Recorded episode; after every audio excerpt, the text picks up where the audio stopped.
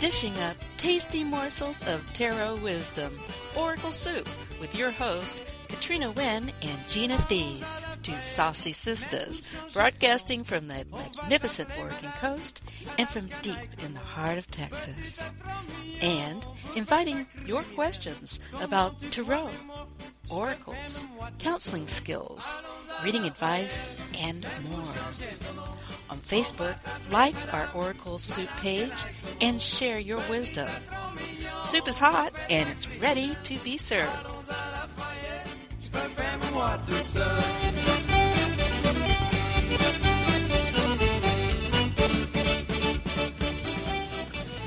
What a delight it is to have you with us here on Oracle Soup. And I am Katrina Wynne, and I'm here with my sister in another part of the country. With your co cook, co host, co writer, I'm Gina Thies. Hi, all. I'd even say co-witch. That word's been up lately. Well, yeah, yeah, yeah. I, I, guess so. I I have uh, you know accepted that as uh, part of my identity, so that's perfectly fine with me. But anyway, hello everyone, and welcome to Oracle Soup. We are chilling in our kitchen, brewing up literally brewing up, yes, I guess. Yes, yes, we are. I, I, I, had thought about brewing, you know, in the cauldron, with the cauldron this time. Before I oh, got yeah. on with you, I essentially was thinking about what are we brewing up this time and um, had a sense of ritual, kitchen ritual. Uh, and that's really what we want to talk about. It's very loose. I mean, like like we said from the very beginning, what we're doing is we're just recording a conversation that Gina and I are having anyway, and then suddenly we go, wait a minute why don't we record this? So basically, we're in the middle of our conversation. We're talking about brews and mixes and rituals and and what other things are we talking about, Gina, that are kind of related? Well, we ended up the conversation started with my adventures and going to a very um, it's the business in, in Houston that has been there for probably 35 or more years, and they are a uh, conjure, root work, spiritual hoodoo voodoo store in the heart of Houston that I went to on a on a quest to find some oils since I hadn't been there in, since I moved there from there. And um, that's how the conversation started about all the all the yes. wonderful things that's in this store and so just we, catching up really yeah we were just talking about formulas and oils and dressing what you would call magical oils which are used for dressing or anointing but more than that all sorts of things candles yes. and powders and incense and so i started showing off and talking about that so we, we decided that our show would be around since um, especially for the season uh, tis the season uh, you know ritual is very important for a mm-hmm. lot of mm-hmm. our work so yes. that's that's how we end up talking about these things let's do it and by the way we didn't pick a card so what card for you in the tarot might be more closely associated with the idea of like the witchcraft and the brewing i know i'm thinking magician what are you thinking I think the magician is a perfect card, but you know what popped in when you asked that was uh-huh. the three of cups. Mm. yeah, I think that would be appropriate too. So maybe we'll talk about both a little bit. So I know. How about this? I'll talk about the magician, and you talk about the three of cups, but we'll keep them close to the idea of this whole idea of mixing and brewing and magic and Yes. Okay. So, of course, to me, the magician is the manifester. It is the ultimate magician of magic, right? So, when we're creating these elixirs or these aromatherapies or these rituals, we're conjuring. Now, conjuring, as we'll talk about later, can go in a lot of different directions. But to me, the magician has all the tools and the knowledge necessary and then imbues it with personal will and vision. And then that is what kind of is the secret ingredient that goes into the mix because it isn't enough just to mix those ingredients, you know. Somehow the mixer is also an important part of the ingredients, much like they talk about in modern physics, where the observer is also a part of what's being observed. You really can't separate the two. So I'm all for the magician, the number one card in the major arcana as being the witch, which is actually what it's called in other decks, such as the Daughters of the Moon. You usually have it associated with someone who's conjuring and focusing their intention and creating something that's special. And of course, it can go in all kinds of different directions in terms of shades and colors of value and um, we'll call it judgment. But what about the Three of Cups? I'm fascinated by that. Well, the Three of Cups is called um, esoterically the Lord of Abundance, right?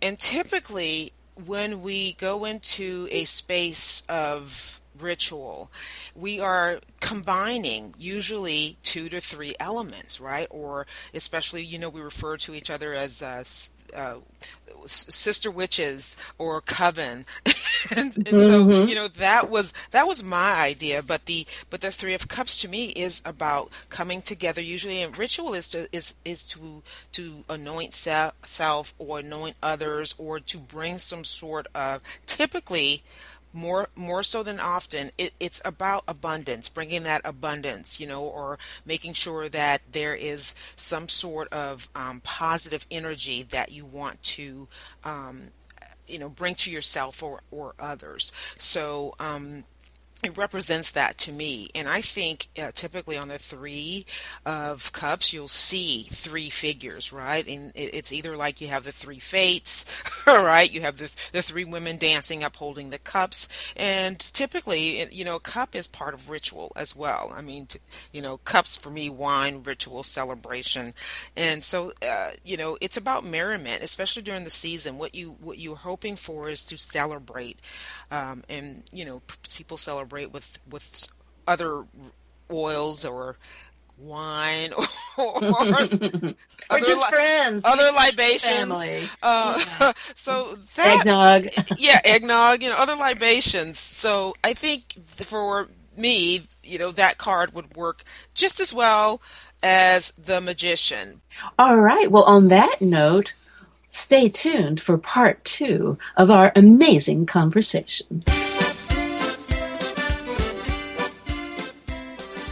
For tuning in to Oracle Soup. Pull up a chair and join Gina and Katrina for a bowl of warm and nourishing conversation. Coming up next. Okay, welcome back. And here we are discussing conjure root work ritual. And there is, depending on your tradition, there's a lot of historical background to, you know, a, a, lot of different tra- traditions. There's African traditions, there's Native American traditions, there's um, Wiccan, there's European, there's all these traditions. But essentially, we all end up kind of doing the same thing. You know, uh, some some histories are oral some are written, and you have texts that tell you how to do these things. Um, my personal connection is being from New Orleans. Um, it's it's kind of part of the uh, uh the you know your tr- your tradition, your your religious background. Whereas you are calling upon powers uh, that be within or within or outside of self, in order to honor. Um, you know, honor, anoint, and uh, it's essentially, you know, getting help of some sort. Um, and so you can do that sometimes through divination, um, doing a ceremony, or just doing something small for self, setting up an altar, using candles, incorporating incense, incorporating oils, plants. Um, there, there are many rock stones many, many different things you can use inside of your ritual. So, depending on the objective as well. Um, That's quite a span. I mean, on, it, it is true. It's gone back so far. I mean, I'm also thinking about quite a few of the Asian and also uh, the Hindu and uh, a lot of the traditions from the East also incorporate things like let's break it down to the senses. Basically, uh, the eyes are going to see the flame, right? And so part of the ritual is visually having things that like we do in Tarot, that are symbols that represent something on the outside that, that we, we wish to incorporate on the inside. There's also the smell, which is uh, probably the most interesting sense that we have as human beings.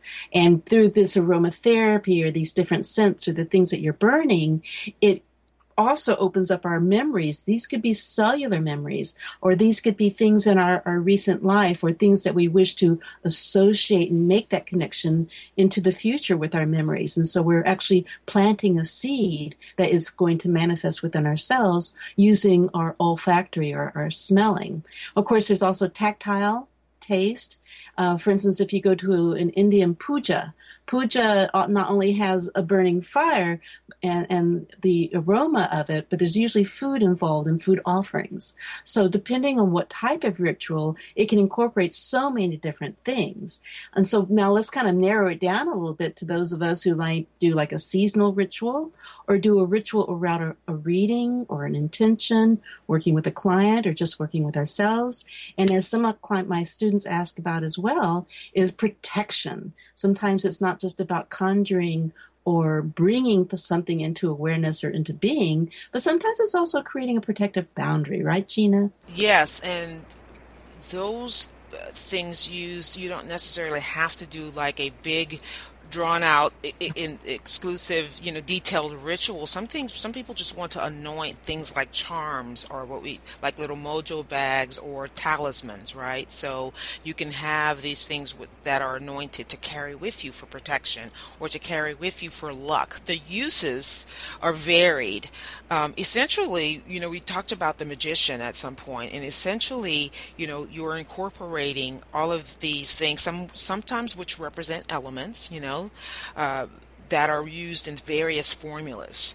So you're using essentially creating uh, spells or some sort of charm to which you would incorporate various formulas. So there are specific oils that are actually um, either brand names or in the specific tradition, they have specific names. What's a typical way you might use it? My favorite oil to use there there are two that I use regularly and um, you know we're talking about protection so I I will use rosemary oil and there's an oil called High John the Conqueror.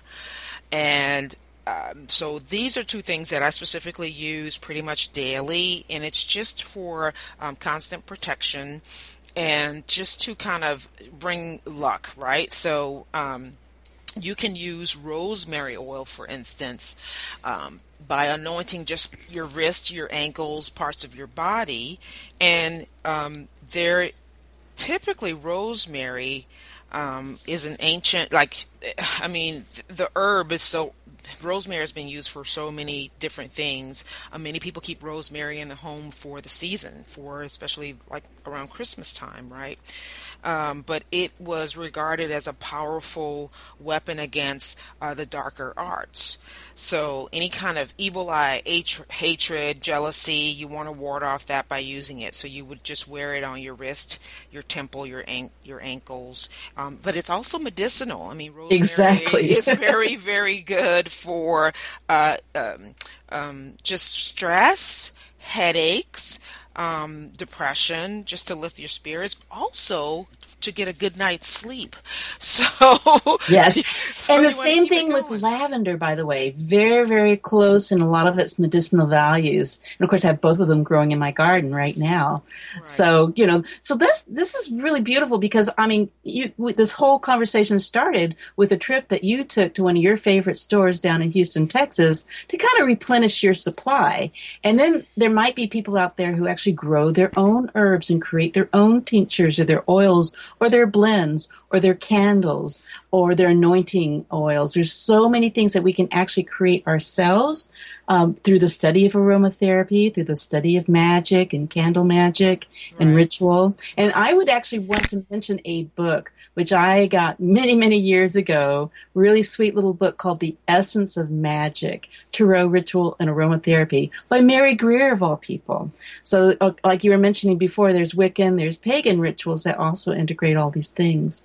So, you were talking about protection. Can I share a recipe I just received from um, someone? It's a protection bath salt recipe. I am sure our listeners would love to get a recipe straight from the horse's mouth, so and, and then yeah. I'll post it on the website too. But basically, um, I was in a class in Denver, and uh, this is very simple just six ingredients. You take one cup of sea salt, you add one tablespoon of either rose, honeysuckle, or lilac, and we mean uh, oils when we say that. Um, of course, some of you may actually want to use fresh uh, flowers. Then there's a half tablespoon of yarrow, and that's what's really used for protection. Of course, that grows wild here. A pinch of myrrh or mugwort. Now, remember, this time of year, myrrh was considered one of the three sacred herbs that was given as a gift. Uh, then we have five drops of rose essential oil and three drops of myrrh essential oil. And what you want to do is you're mixing the oils with the sea salt and you let it sit for about two or three weeks so it really gets into the salt. And then when you're ready to take your bath, you just maybe put two to three tablespoons of this mix into one of those little, um, kind of like those little cotton tea bags that you can get and let it steep in your bath. So that's a really lovely way to protect yourself and soothe yourself all at the same time. I love it. Now, I will, there may be people out there saying, well, how do I know what to use? How do I know what to get? And I will just say there are so many, literally thousands of formulas that you can come up with to, to address a variety of conditions that you're going through. So, well, one of the things that when I was in the store, with one of my dear our one of our dear close friends and so i said i wanted this particular oil she's like well what do you use that for? So i'm going well you see it works like this. Um, you can use a, a an oil and depending on you know, some things are not going to be quite what you want to use it for. So, as a person who does ritual, as a conjurer, as a witch, as a magician, it boils down to I was going to say one of the important things to remember about the magician is they are the kind of, you know, they're learned learned i suppose is the word of you know it's like they they have not just decided to wake up one day and do this. So it's trial and error. Um, some it, it, it's about sometimes you can incorporate a divination to find out what direction what do i need to use? And so your say for instance an oil for prosperity could be a, something used for healing as well. So it all it de- depends on what you intuit. It depends on what you have at the time. And it depends on what is special and unique to you as the mm-hmm. person who is creating this. So it doesn't have to be, oh, just because I have lavender oil, I can only use it to relax. No, no, no, no. It doesn't work that way. At least as I, I have been taught and learned by my own trial and error. Many, many books and everything will tell you certain formulas, but you, at the end of the day, it, it's what works for you. Exactly. In fact, I would say as a beginner, it's usually easier to start with blends that are already created by other people. And often they give you a really nice label or they'll give you a little pamphlet and it tells you about the qualities as well as the ingredients. And then, of course, when you become more advanced, then you can make some of your own blends. Like I have a blend, a secret ingredient blend that I use every day. I have my little diffuser here for my aromatherapy. And when I'm sitting here at my computer or if I'm working with a client, I have it going like I have right now. And it's very healing, it's very soothing, and it has a lot of other wonderful qualities that I enjoy. But for instance, in my hand right now, I have a a, a spray kind of aromatherapy that uh, someone gifted me at the Oregon Country Fair this last summer, and it's titled Cloud of Protection. And I'll just read the label here. It's by a person named Nieves, N I E V E S. And this formula contains essential oils that fight airborne bacteria and viruses traditionally used to clear negativity and cleanse the space. Now, another way that people determine whether a particular substance or blend is best for them is through uh, it's called muscle testing or kinesiology. Mm-hmm. Yes. Yes. Mm-hmm. So, so you can actually test your own body and be really clear about what you want to use it for. And then as you're actually holding the object, maybe a bottle of an oil or something like that in your hand or incense, you can even use incense, then you want to kind of test and do your muscle testing maybe with the other hand or with both or have somebody help you with that.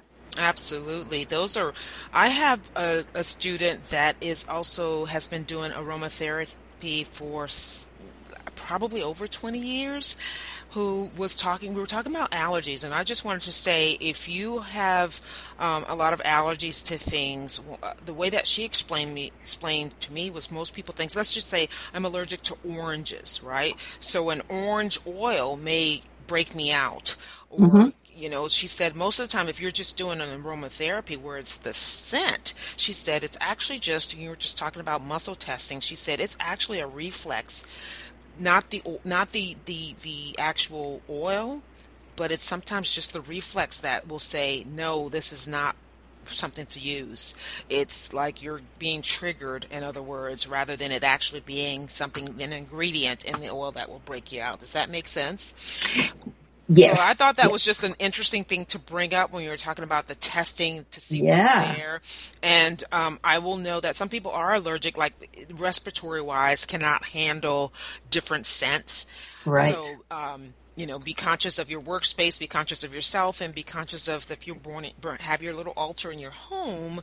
Um, it, some of the scents don't work for everybody, so do right. be careful. And also, there's some some oils spe- specifically that are um, food grade, and then some aren't. So make sure you yes. Um, check that out and make sure what you're using is what you want to for whatever right. person pur- purpose you're using for. Especially most of these things are not um, ingestible, so be very exactly. very careful if you want to use that. Um, for, Internal, external yeah, use only. Yeah, most of it, most for me, it's mostly I'm either putting it on my body or on an, an object. So I rarely do things that you know. There are some that are like you know peppermint and lemons and stuff that you can put in water uh, to drink. Just make sure it's food grade afraid and ask if you're not sure. Please, please, please ask. mm-hmm. Yes, yes. Well, this is fascinating. I mean, I think we could go on and on about this, but you know, if we narrow it down to, let's say, a tarot reading, do you sometimes uh, either work with some of these substances during a reading or maybe afterwards on the behalf of your client? Um, well, typically, what I'll, I'll, do, I do have people that ask me all the time if I do spell work. Um, not just for me like would i do it for them right? Because that's just the the tradition. You go to a practitioner.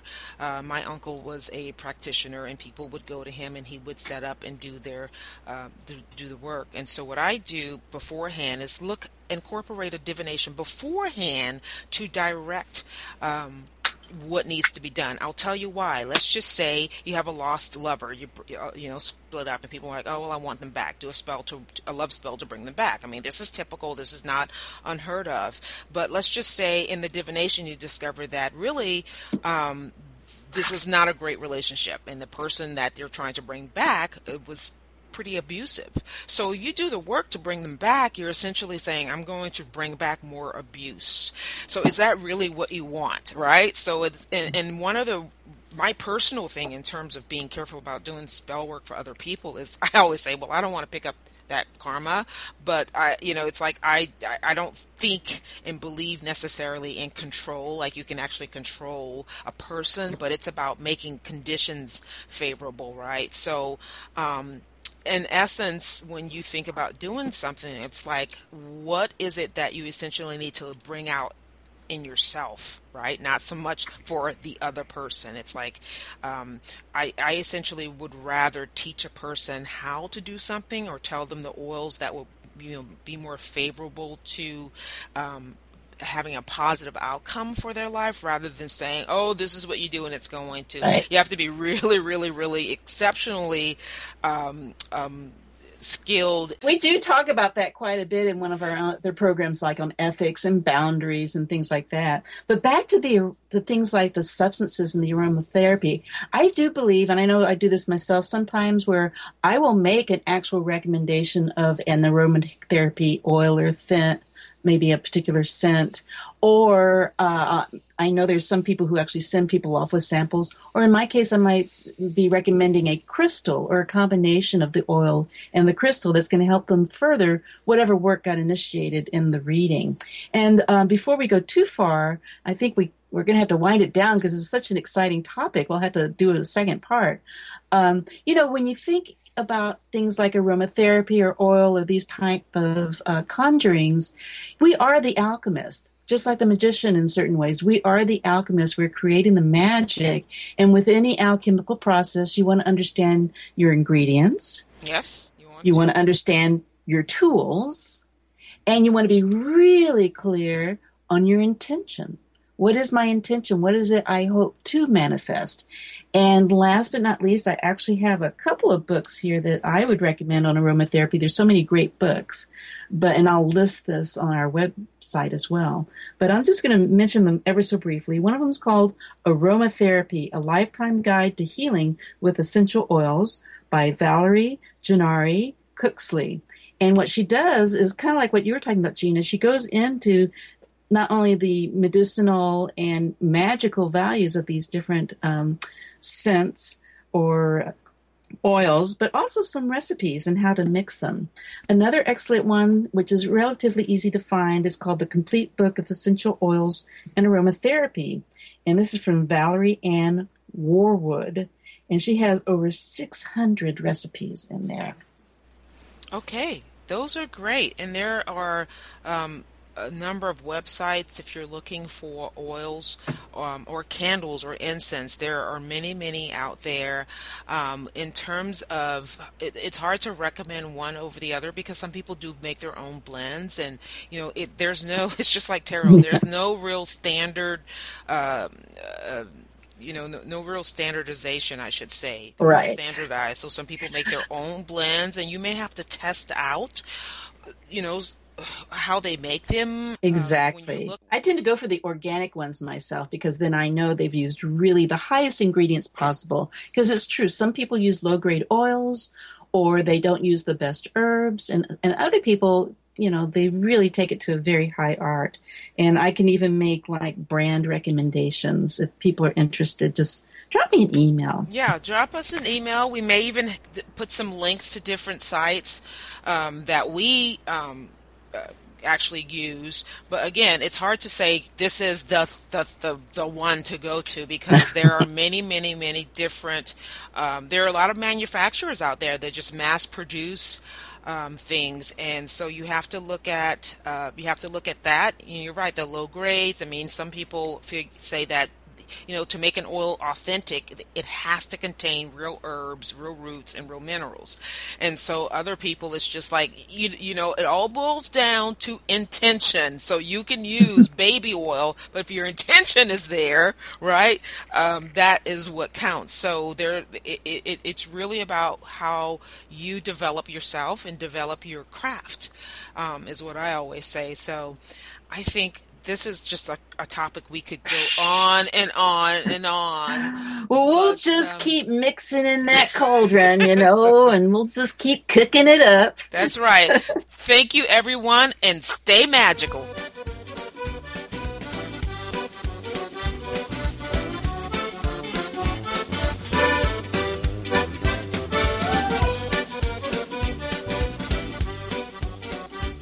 For spending time with us at Oracle Soup.